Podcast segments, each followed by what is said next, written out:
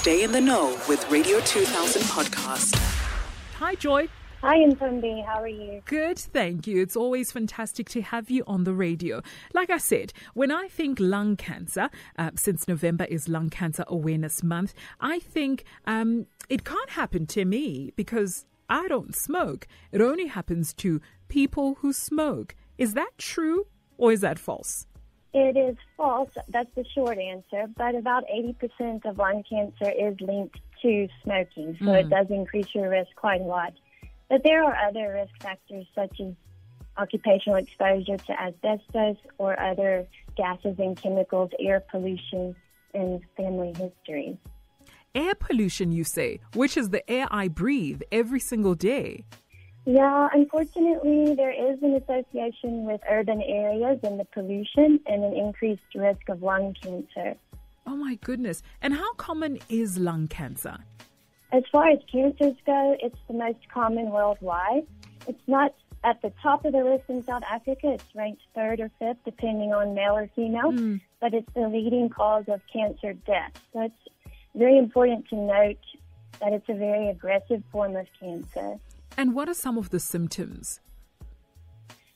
unfortunately, a lot of these symptoms actually overlap with other diseases of the lungs, such as tuberculosis, even COVID 19. Mm. So, some of the symptoms to watch out for are a, is a cough that doesn't go away, breathlessness, fatigue, chest tightness, recurrent chest infections. But all of those are non-specific. So when you want to distinguish lung cancer, if you're coughing up blood or losing weight, it's time to go to the doctor. Yeah.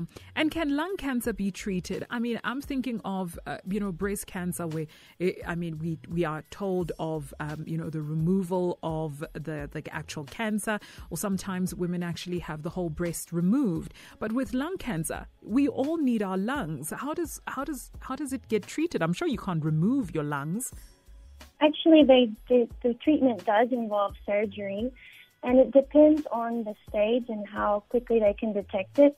So, as with anything, the earlier you detect yeah. it, the better the prognosis. But surgery would be one of the options to remove the cancer.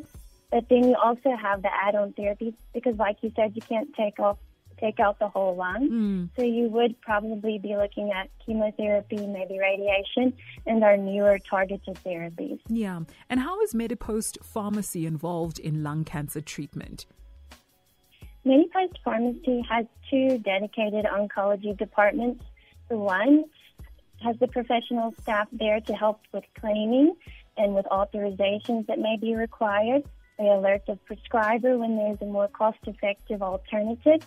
And our other department has specialists and our professional staff actually dispensing the medicine. Mm. And tell us about some of uh, the special precautions that need to be taken when transporting or handling certain cancer treatments. Well, this is very important because a lot of the chemotherapy, especially, is cytotoxic, which means it's toxic to your cells. Mm. That's great if it's a cancer cell, not great otherwise. Uh-huh. So you don't want to be touching this with your bare hands. It's packaged in a way to keep it intact with special packaging that alerts each person this needs to be handled with care, special labeling. And also, a lot of these therapies need to be maintained at certain temperatures. Mm. We call it our cold chain or refrigerated items. So when Medipost dispenses this, they package it in a way that it's maintaining its temperature the entire time. Joy, it's always a pleasure chatting to you. Hopefully, uh, I'm looking forward to our next conversation because I always learn so much from you. Thank you. Thank you, Ntombi. Have a good day. Thank you.